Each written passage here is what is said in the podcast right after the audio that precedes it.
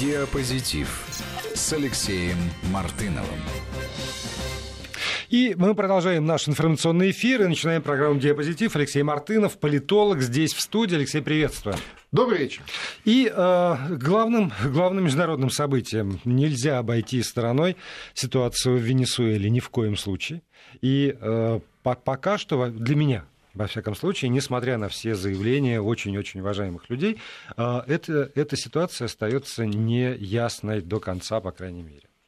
Ну да. Потому что, потому что э, конечно, конечно же, вот это мгновенное признание э, статус-кво Хуана Гуайдо, который себя на площади провозгласил президентом со стороны целого ряда государств, это довольно сомнительная для меня история. С другой стороны, я силу разных обстоятельств не испытываю никакой симпатии к человеку по фамилии Мадуро и к тем результатам э, экономическим, в которой сегодня находится Венесуэла. Слушай, э, да, э, на что влияют в Венесуэле, на политическую, на политическую ситуацию в Венесуэле наши с тобой симпатии. Да? Нет, но, Ни но, на что. В том смысле, что, так сказать, Мадуро – это законно избранный президент – Венесуэлы, да, на свободных демократических выборах, а, на которых было э, достаточное количество международных наблюдателей, а, несмотря на, так сказать, некоторые претензии со стороны разнообразных международных организаций, которые всегда имеют претензии к тем а, выборам, которые проходят не по американским лекалам, не по американским э, каким-то рекомендациям, собственно, вот и все. Легитимный, э, всеми признанный, избранный президент Венесуэлы. Понимаешь, вот нет. плохой он, хороший, э, значит, хорошая у него политика, э, плохая у него экономическая политика, нищие у него люди, плохо они живут. Слушай, в конце концов, это внутреннее дело суверенного государства, э, взаимоотношения со своим... Они его выбрали, они, так сказать, его и терпят. И, что называется, до следующих выборов. Нет, я, я не, не, не, совсем не за то, что надо извне вмешиваться. Это, да, да внутреннее дело. Но вот по да. поводу того, что он там всенародно избранный ну. и обязательно легитимный. А, Абсолютно, это признано всеми международными организациями. А, а, страны, а страны вот вокруг Венесуэлы, как мы знаем, ближайшие соседи, Латинская Америка, они как-то вот в этом смысле не сильно солидарны с, со студией Вести ФМ эм здесь, потому что изначально они говорили о том, что выборы проведены с нарушениями, и это не так. Я опять же не говорю, что, что они правы. Я говорю, что такое мнение тоже есть. А оппозиция, э, которая, кроме всего прочего, тоже законно избранная, имеет большинство Совершенно в парламенте этой страны, точно. тоже говорила о том, что и вот это все э, не совсем так. И опять же, те ну, предположим, там толпы народа на улице, это не для кого-то аргумент, для кого-то нет, но эти толпы народа на улице есть, и я, э, я хочу понять, э, что же там на самом деле происходит. Э, и у меня почему-то, знаешь, напрашивается одна история, одна фраза даже из горячо любимого автора Владимира Ильича Ленина. Угу. Власть упала, ее нужно было просто подобрать. Вот, ну, вот упал, упала там власть или не упала Нет, там власть? Ну, вот то, что касается Венесуэлы, я не думаю, что власть там куда-то упала, она там периодически падает, потом поднимается. А, последние, наверное, лет пять с тех пор, как при странных обстоятельствах, а, я бы даже сказал, что не умер, а погиб Уго Чавес, вождь Венесуэлы, вождь Боливарианской республики, его все там очень любили, боготворили, боготворили, боготворили да, фактически, боготворили. несмотря вот на многие его ошибки и так далее. Но, тем не менее, а, вот э, с тех пор э, Мадуро, как преемник, собственно, Чавеса, конечно, далеко ему до его высот, до его популярности, до его харизмы, но, тем не менее, вот все эти годы перманентно, значит, говорит о том, что все, Мадуро все, значит, сейчас вот власть меняется и так далее. А, и в самый последний момент как бы все выправляется, так сказать, более-менее а, ровно. И даже вот недавно выборы прошли, вполне успешно прошли. Понятно, что их там поругивают. Слушай, ну вообще это Латинская Америка. Здесь тоже надо понимать, что есть свои особенности. Вот, когда, тогда про особенности да, Латинской когда, Америки. Значит, мы говорим про такую фестивальную демократию в соседнем государстве, я имею в виду про Украину, а, ну, мы часто, вернее, редко употребляем, но имеем в виду а, именно а, латиноамериканскую демократию. Да? Помнишь э, бессмертное произведение о Генри «Короли и капуста»? Да. Собственно говоря, это про это, и в том числе и про венесуэльскую демократию. Да? Ну, она своеобразная, конечно, с таким сильно левацким уклоном, как и вся, ну, большинство стран Латинской Америки, вообще Латинской Америки, между прочим, а, левые идеи, марксизм как таковой, троцкизм, да, особенно как его а, такая а, живая, так сказать, э, ветвь, очень популярен, крайне популярен. Ведь не зря же э, Троцкий в свое время э, сбежал в Мексику и там себе отлично жил, а, и было достаточно тяжело а, к нему подобраться, не потому что его кто-то там супер охранял, а просто потому что у него было там огромное количество а, последователей, паства была очень широкая, он же как проповедник такой воспринимался, и они так многие вещи и воспринимают. То есть э, для Латинской Америки марксизм в 20 веке это что-то, знаешь, что-то вот тех самых проповедников во время конкисты, да, когда Латинская Америка... Новая религия. Когда Америка латинизировалась, угу. да, скажем так. Понимаешь? Вот. И в этом смысле ну, ничего нового нет. Ничего сверхъестественного не происходит. Кроме того, что, как ты правильно вначале заметил, а, не стесняясь, так сказать, через там а, несколько, Минуты, да. несколько минут после, да, пропустив, как так, для, а, так сказать, вперед себя, пропустив для а, такой, знаешь, комбинации Канаду, тут же США признает вот всю эту легитимность этой ситуации. С какого перепуга, в чем легитимность ее? Слушай, в принципе, э, ну, мне бы не хотелось э, быть э, нигде руководителем. Даже в России, наверное, не хотелось бы. Ну, просто мы другими вещами занимаемся. Но мы сейчас с тобой легко можем, пользуясь прямым эфиром, провозгласить себя Э, руководителем любой страны. Я, правда, сомневаюсь, что э, нас э, признают через минуту в США, да, или где-то еще. Наши слушатели Но... уже предлагают ситуацию, когда мы бы признали Хиллари Клинтон победительницей ну, и, и посмотреть, что, что бы было. Причем это не просто и сейчас сделать, да, прямо сейчас. Понимаешь, вот как, знаешь, как типа по, по вновь открывшимся обстоятельствам мы тут посвящались, подумали, у нас еще здесь вот э, какая-то информация подтянулась э, вновь изучили ситуацию с американскими выборами, ну, например, можно сослаться на тех самых русских хакеров, которые активно там участвовали. Так вот, русские хакеры передумали и считают, что в американских выборах там два с лишним года назад победила Хиллари Клинтон. И мы ее признаем. И все, мы, ну, как все, мы да. ее признаем. И, и мы с Алексеем Мартыновым ее признаем. А, ну, да, мы, мы, мы с Владимиром Авериным признаем и приглашаем завтра на переговоры по поводу российско-американских э, взаимоотношений. Все, а что такое? А нынешних дипломатов выслать. Ну, слушай, ну, это пусть, же, пусть, по, пусть по, делают, по, что хотят. По аналогии. Да, не, не, можем не высылать, пусть делают, что хотят, но они для нас уже не, ну, никто, никто просто ничто. туристы, туристы. Вот, понимаешь, если, если бы все, все равно... Вот, вот о чем. А, Матео, представитель угу. Соединенных Штатов Америки, говоря о а, ситуации в Венесуэле, использует термин недогосударство. Угу. Ну вот. Ну, failed state. Да. Вот. И я этот, это же слово, этот же термин слышал неоднократно там, в телевизионных программах, и в этой студии часть э, коллег-политологов использовали это по отношению к соседней Украине.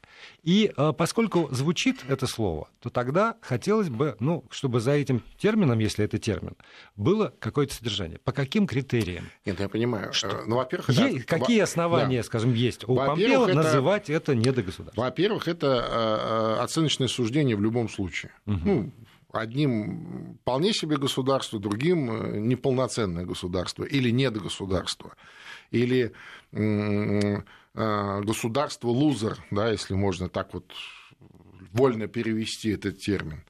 А, конечно, в Венесуэле полно проблем, кто спорит. И в системе управления, и в идеологии построения государства. Между прочим, это мы так относимся, что где-то там какая-то Венесуэла. Там плотность населения совершенно безумная. Там очень много людей. Э, там, э, насколько я, вот я сейчас надо у, уточнить, но насколько я помню, там э, чуть ли не в два раза больше населения, чем на той же Украине. Да. То есть да, там... густонаселенная страна. Да, там, там, и там, не маленькая там, по территории. Там под 100, под 100 миллионов населения. Можно просто посмотреть. Сейчас, да, и с другой стороны, она богата ресурсами, прекрасно расположена. Там а, нефтяное месторождение, газовое месторождение, там редкоземельные металлы. И понятно, что при э, более точной организации экономики, наверное, можно было бы жить лучше. Но... Все-таки чуть меньше, чем на Украине, 30... Нет, по-моему, побольше, нет? 30 миллионов 760 А, ну, ну извините. Тысяча, ну, ну, сопоставимо. Да, ну, хорошо, сопоставимо. Ну, да. ну, сопоставимо. Нет, а давай, давай теперь на размеры посмотрим. Украина по размерам-то будет да, побольше. побольше.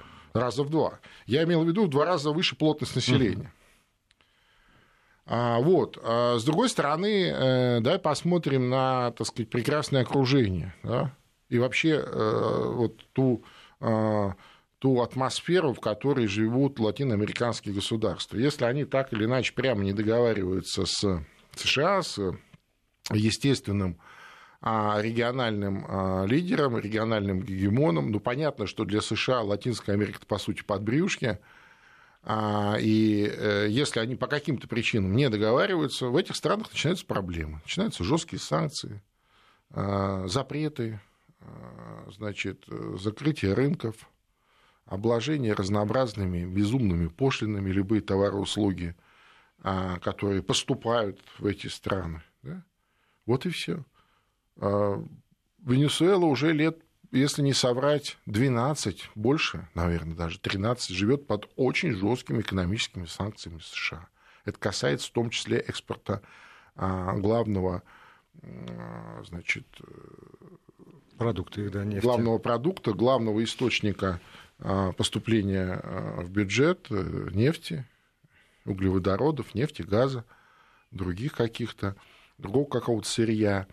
Значит, полный запрет экспорта технологий, вернее, импорта технологий угу. на территорию Венесуэлы. То есть любая международная компания, которая захочет там что-то делать, поставлять туда, какие-то технологии, какие-то производства развивать, то есть будет иметь серьезные а, проблемы с соответствующими структурами в США.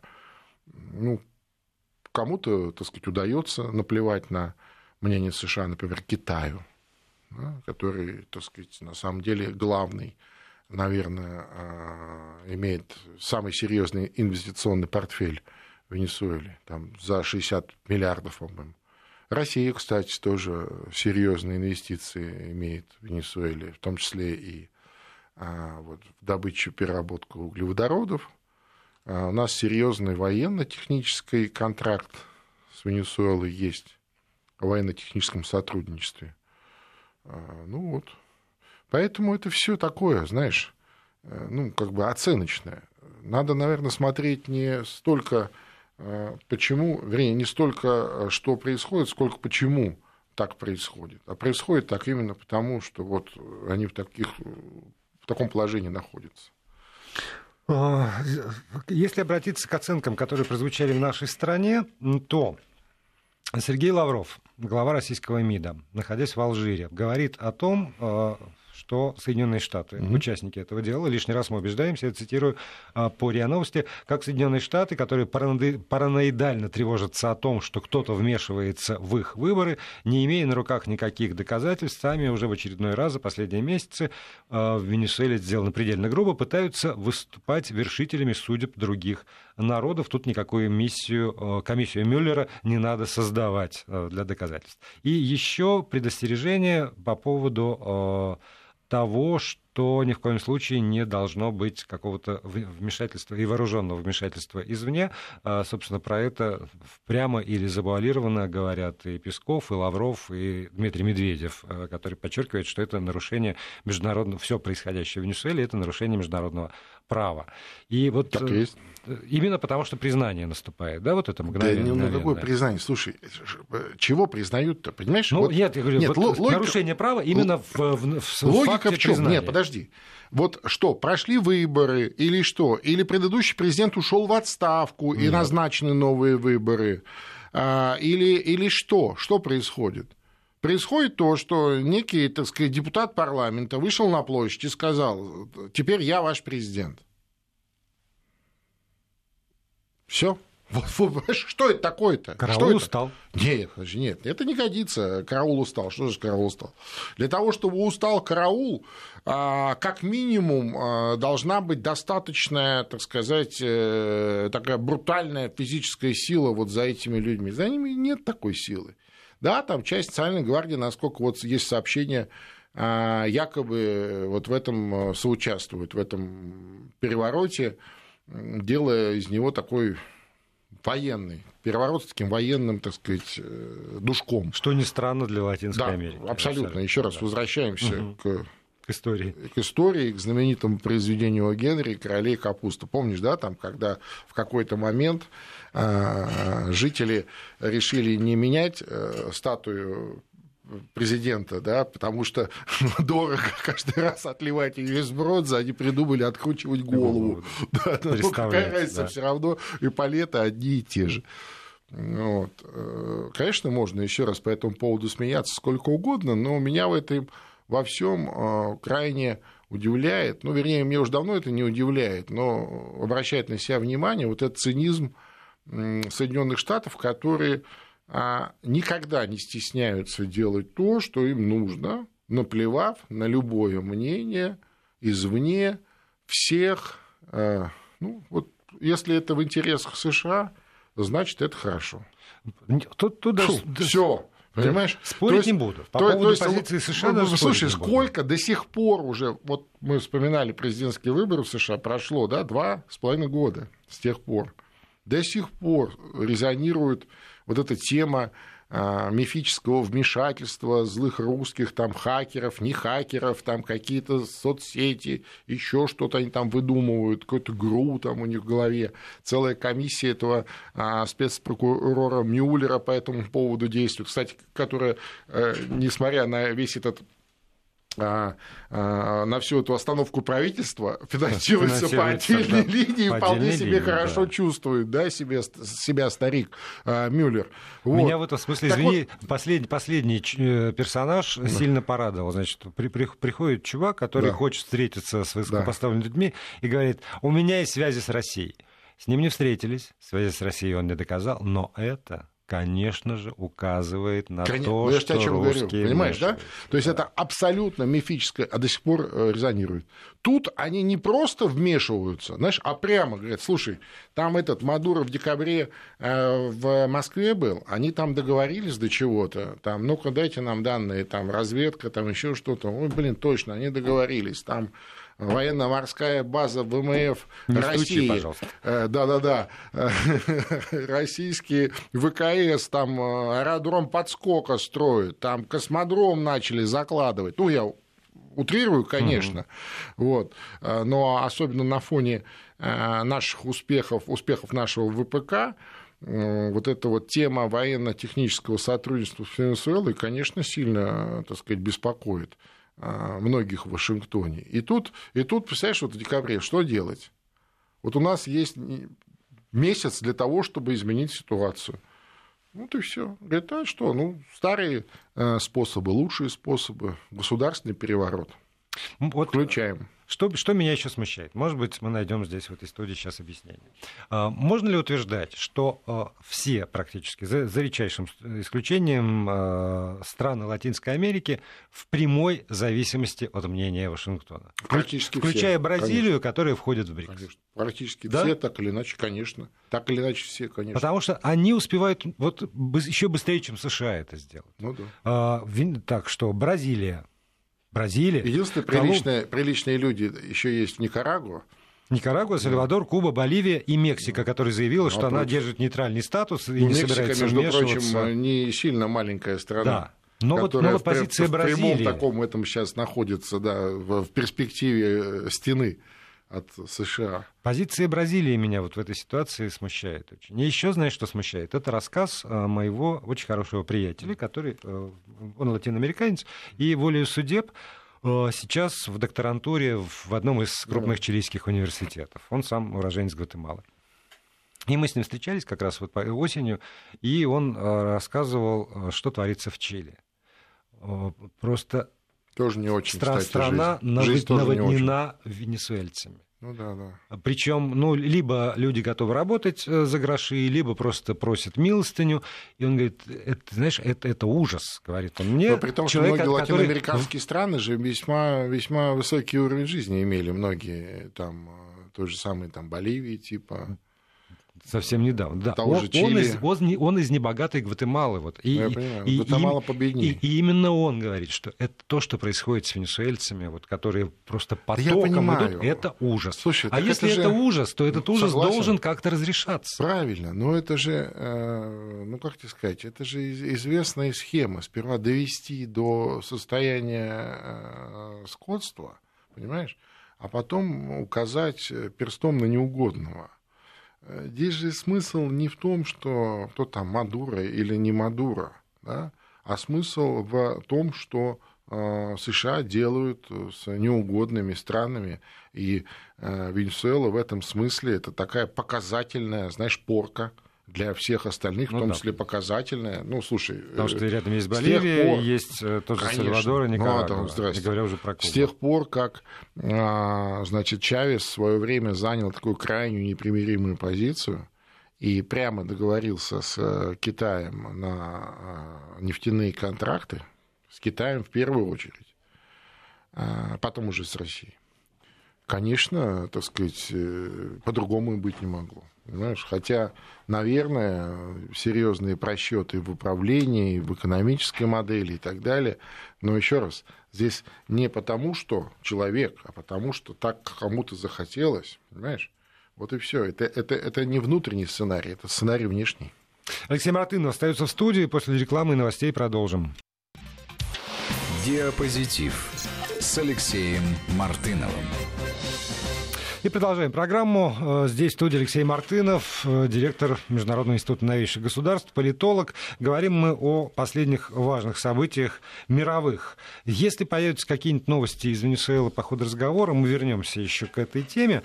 А пока вот еще одно вроде бы э, не самое важное заявление, но, по-моему, за, за ним стоит такой очень, очень важный политический процесс европейский. Французское движение желтых жилетов официально представило собственный список кандидатов для участия в выборах в Европейский парламент, которые пройдут в мае текущего года. Список получил название «Объединение гражданской инициативы». Ну и дальше указываются люди. Это а, медсестра, предприниматель, юрист, домохозяйка, водитель автопогрузчика и цитера, и цитера в возрасте от 29 до 53 лет.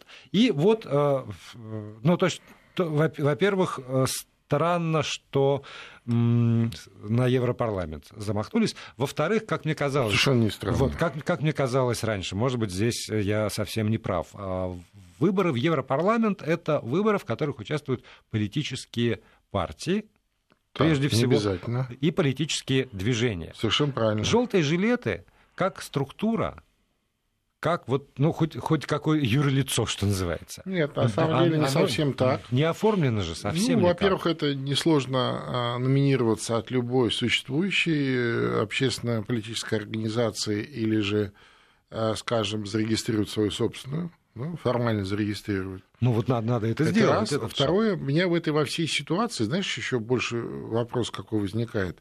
А вот президент Макрон поддержал движение желтых жилетов ну, не, не скажу возглавил, поддержал он его лично, вот мне просто интересно. По идее, по идее, он должен был его поддержать, потому что сегодня он один из первых европейских лидеров активно поддержал события в Венесуэле. Сказал, что вот очень хорошо, что, значит, демократия, люди вышли с требованиями на площадь, и таким образом они, значит, меняют власть к лучшему.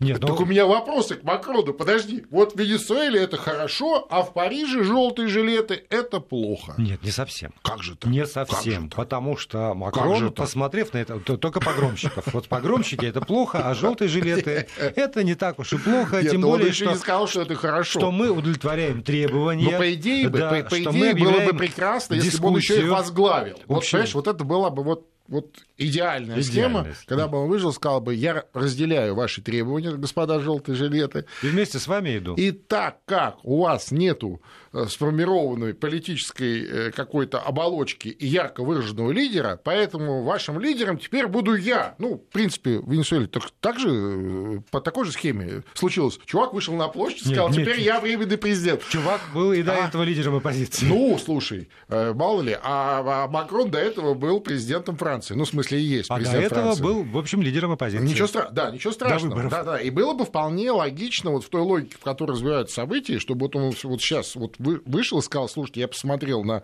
Венесуэлу, и, и, и я понял, что это хорошо. Поэтому я теперь э, неформальный лидер или ну да, неформальный лидер движения «Желтые жилеты», а вы теперь мои, э, так сказать, дети, я для вас сделаю все, что вы хотите, и мы вместе с вами пойдем в светлое будущее.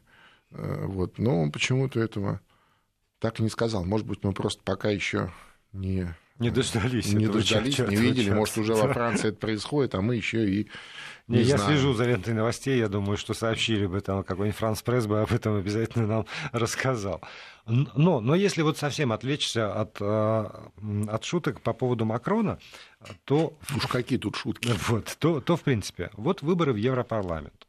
Э, сегодняшний там, Европарламент э, может быть воспринят одним образом. Если мы говорим о перспективах этой избирательной кампании и там майских выборов в Европарламент, нет ли ощущения, что он может быть совсем, вот совсем другим просто? по ну, составу? Ну, я, я не думаю. Есть много версий по этому поводу, особенно вот на фоне э, формирования предыдущего состава, ну, в смысле, который сейчас к концу подходит, ну, как к концу, в этом году еще весной, да. до, мая, до мая месяца.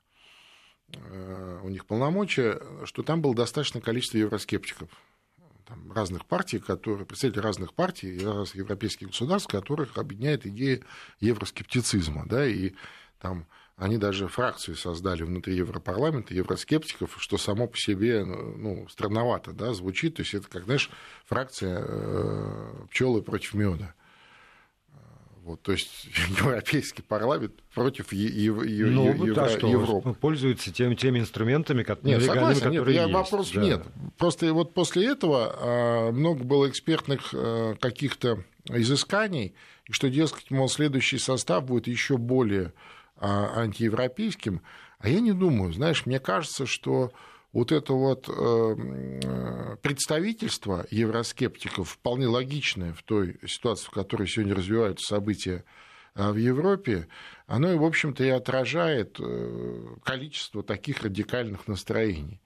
А, Европа в большинстве своем же, она очень умеренно, очень лояльна, я имею в виду европейцев, европейских Э, граждан. Конечно, их э, побуждают, постоянно провоцируют к достаточно резким мнениям, к радикализму этих мнений, но все равно вот количество тех, кто готов вот в, эту, в этот радикализм уйти, оно все равно ограничено. Знаешь, вот такова структура общества. Мне даже кажется иногда, что невозможно среднего европейца, неважно из какой страны, да, довести вот невозможно его довести до состояния. Ну, наверное, можно, но, но, но очень тяжело, знаешь. Вот настолько там вот прошиты эти какие-то э, драйверы такие, знаешь, лояльности, умеренности, такой, э, такого, э, ну, в хорошем смысле жлобства, ну, такого, знаешь, такого, типа, вот это мое, лучше меня не трогайте, я... Хуторскую психологию. Да-да-да, я, я, я к вам не лезу, вы ко мне не лезьте. Вот. каких-то таких общественно удобных конструкций, да, когда они нарушаются, да, многим это не нравится, но это совершенно не значит, что там из а, там, тысячи, которым не нравится, тысяча пойдет вот в радикальную сторону. Нет. Не, там я, как я... была вот эта вот пассионарная часть, условная там 5-7%, она так и осталась. Я, не, я даже не про радикальную сторону, и даже не, не про усиление евроскептиков, а вот ну, там, желтые жилеты, они же, в принципе, э, ну так, не сформулированы требования, но тем не менее, за социальную справедливость. Ну, слушай, за все хорошее, против всего плохого. всего плохого. И так или иначе, это вот, ну, левый уклон такой совершенно очевидный. Левацкий. Лев, ну, хорошо, левацкий прослеживается. Если мы возьмем, например, э, там ФРГ, э, то м, усиление ну вот тоже популистской как бы партии, которая там... Альтернатива для Германии? Да. Это все таки политическая партия. Да, да, уже. все таки с политическим но... представительством, да, все таки с политиками. Да, но да? я вот просто говорю, что в, во времена, когда выбирался нынешний состав Европарламента, альтернатива для Германии не была такой силой. И не была силой... Ну, у нее не было представительства в своем собственном да, э, ни да, парламенте, и не, ни национальном, и не было ни, столько ни симпатий на ее стороне. Это значит, что вы в этих выборах Европарламент, значит, вот это, да, они, это тоже да, представительство они от ФРГ. Они возьмут больше, да. я согласен. А, там услов, условная Греция, тоже там э, левая, может э, ну, просто больше мест занять. И тогда конфигурация вот этого вот ну, Европарламента... Не совсем это так. Слушай, не совсем. Во-первых, там достаточно сложная система а, формирования э, Европарламента. Там есть определенные квоты на каждую страну, количество, в зависимости от количества населения, там, в зависимости от, ну, там, на определенное количество граждан, э, одно место, э, причем это, как правило, сегментируется не столько даже по стране, сколько по, даже по регионам, по плотности. Там много очень таких вот, знаешь, она очень такая... Конечно, да? она очень такая система запутанная, с одной стороны, с другой стороны, она не, не сильно сложная, потому что большого интереса европейские политики к Европарламенту не испытывают. Ну, не испытывают. То есть европарламентаризм – это такая, знаешь, своего рода синекура, а, либо синекура для тех, э, кому э, больше нечем заняться, ну, предпенсионная такая, знаешь, с неплохим обеспечением от Европейской комиссии, либо это такая, э, такой плацдарм для полумаргинальных структур, которые так или иначе не реализовались у себя в странах. Никакого ну, толком лоббистского потенциала в Европарламенте нет. Ну, а есть, конечно, определенные. Трибуна для выражения... Да, нет, вопросов нет. Есть, конечно, связанные там, с перераспределением каких-то там... Ну, как правило, э, все решает Еврокомиссия, а Европарламент, э, так сказать, просто штампует свои решения. Ну, я имею в виду по основным вопросам, связанным а, с жизнью Европейского Союза. А, очень э, небольшая, так сказать, вот небольшие зазоры э, возможности там где-то чего-то там заработать. Для реальных дел. Да? Ну, конечно. Тогда давай Поэтому снова... большого интереса никто не испытывает. Снова, снова во Францию к, к желтым жилетам. Например, первый этап – это, да, вот действительно выбросить, там, оповестить, что есть наши кандидаты в Европарламент. Значит ли это там, с, с абсолютной уверенностью можно говорить, что а, После этого желтые жилеты оформляются действительно как самостоятельное политическое движение и принимают участие уже в э, выборах у себя, нет, у нет, себя в стране и сметают, например, нет, ныне действующие вообще, политические ну, силы. Ну, да, если я правильно представляю ситуацию во Франции сейчас, э, сейчас как раз вокруг вот этого движения желтых жилетов кругами ходят разнообразные политические силы, пытаясь их ангажировать в свою да? пользу. Идите То есть купить, купить, да, ну, в хорошем смысле, не взять за деньги. Ну, да? а как купить-то они пока что еще, собственно, не Совершенно структурировано. Совершенно. Пока, а пока не с кем договариваться. Медсестру договариваться не с кем. можно купить, а, скажем, там э, водители автопогрузчика не, не, не смогут купить. Правильно. Для этого должен быть э, лидер, который будет э, ну, представлять всех, который будет за всех договариваться, который возьмет деньги да. или, или какие-то еще. Да, да, что да. все остальные конечно, не будут против конечно, этого. Конечно, конечно. Но пока а, этого нет. Так, извини, нам нужно ряд регионов оповестить, что на этом мы с ними расстанемся, а со всеми остальными встретимся через 6 секунд.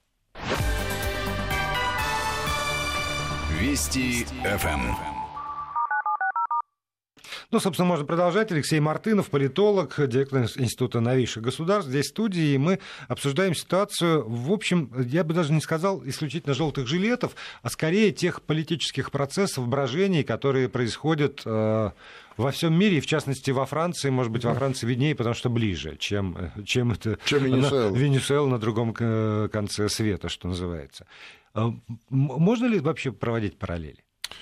Ну, знаешь, э, вообще, э, мы, кстати, и в этой студии неоднократно об этом говорили, что а, весь мир, так или иначе, но имеется в виду весь э, просвещенный мир, который а, в таком общем, так сказать, поле, правовом поле находится, в поле международного права, в поле демократических институтов, да, так или иначе подвержен разнообразным трендам, тенденциям, веяниям э, в одинаковой степени, да, ну, понятно, с поправкой на там, расстояние, на национальные особенности и так далее, но тем не менее.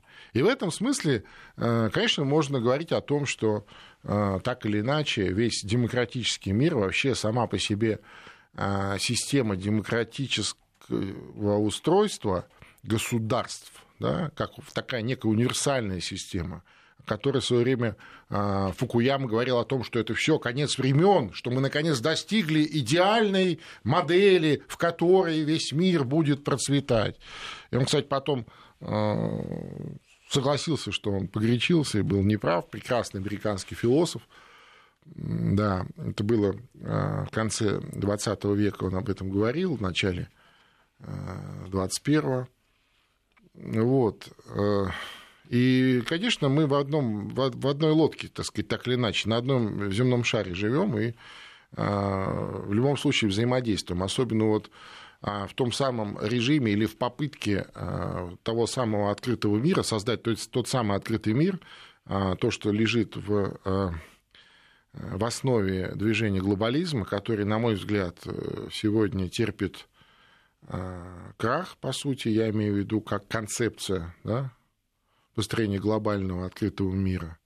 Но, тем не менее, тем не менее, да, вот э, благодаря тому, что мы в свое время все вдруг стали соучаствовать в этом глобальном открытом мире, скорости обмена информацией, настроениями, какими-то поведения, моделями да. поведения, да, оно, конечно, ускорилось там в десятки, может быть, в сотни раз, в тысячи раз. И естественно, что мы так или иначе взаимо, взаимозависимы, взаимосвязаны, как, как такие сообщающие сосуд. Я помню отлично то время, когда только-только а, появилась а, структура, которая называется ИГИЛ, запрещенная в нашей стране.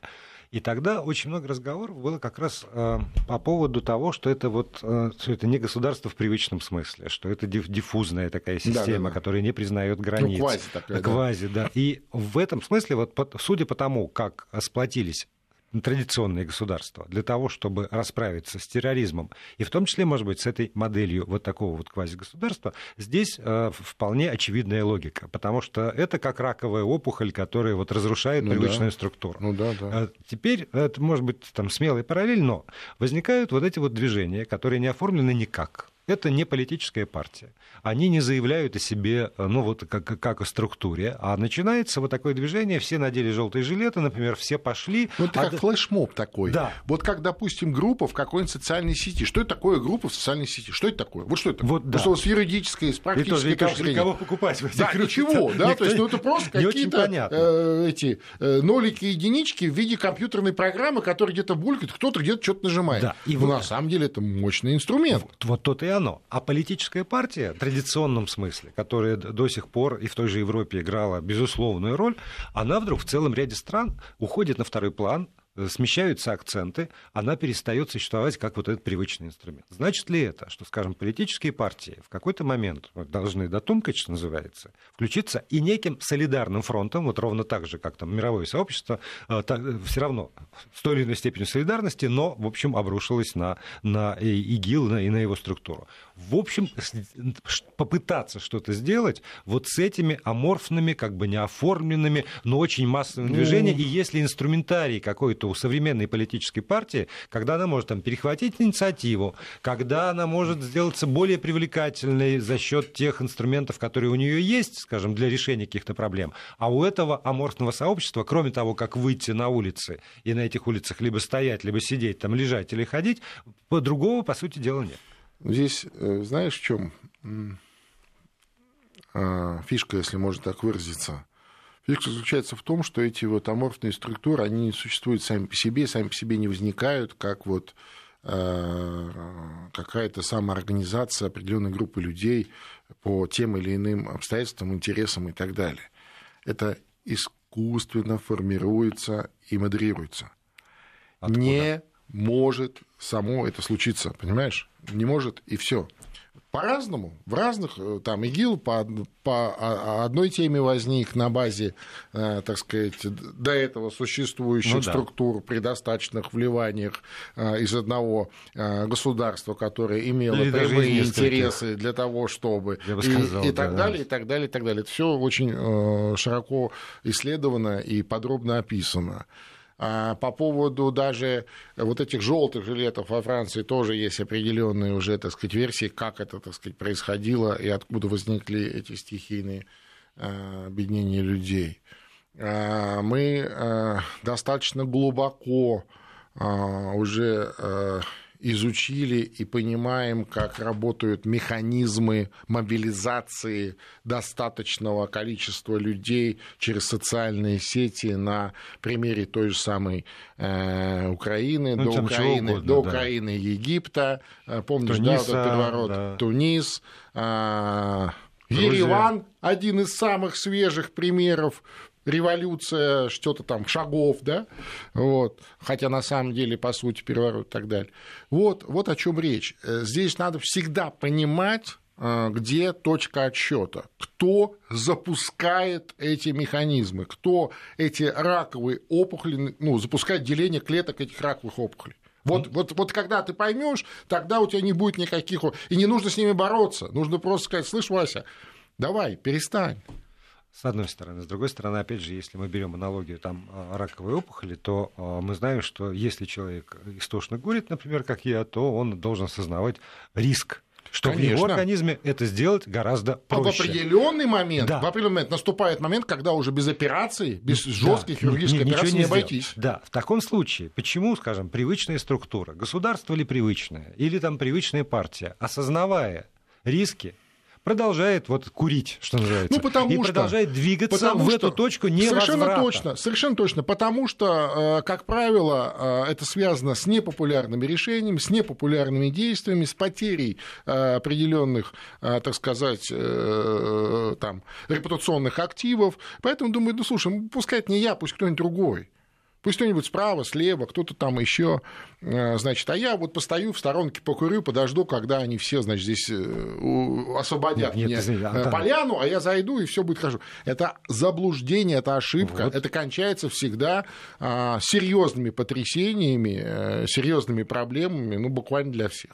Так вот тут и оно. И это сделалось так. Один раз, второй, третий, пятый, десятый. И там с той или иной степенью трагичности разворачиваются. Ну, вот как конце... известный анекдот про грабли, помнишь, да, да? но в конце концов в той же Венесуэле там как минимум 16 уже погибших есть. Согласен. И это, на, это ну, человеческие... Венесуэля это не первая история. Да. Я боюсь, что не последняя. Это, к ну, сожалению, особенность мы, местной региональной политики. Оглянемся назад, и опять же пройдем по этому списку, то там ну, сотнями и тысячами есть просто человеческие конечно, жертвы. Это человеческие... Конечно, конечно. И, а, а все идет вот, а все идет туда же. Почему эти грабли возникают? Я правда, я искренне каждый раз изумляюсь, почему наступают на одни, на одни и те же грабли, и при этом в какой-то момент не понимают, что нельзя, нельзя доводить людей, скажем, до такой нищеты, конечно, как нельзя. это сделано конечно, Венесуэле. Спорит. Конечно, нельзя, нельзя плевать в национальные достоинства, в чем обвиняли Макрон, Безусловно, Макрона, нельзя. скажем. Безусловно, нельзя. нельзя. А продолжается это Точно, дело. совершенно. Нельзя то, нельзя все. Вот, вот эти вот. И есть нельзя, которые сформулированы уже. Тысячелетиями, на самом деле. Не столетиями, ну, вот. тысячелетиями. И, и тем не менее, политики, которые приходят к власти, ну, вполне легитимно легитимным, нормальным путем. В этом, скажем, не, не, не, Макрона уж точно нельзя обвинить, что он как-то захватил власть.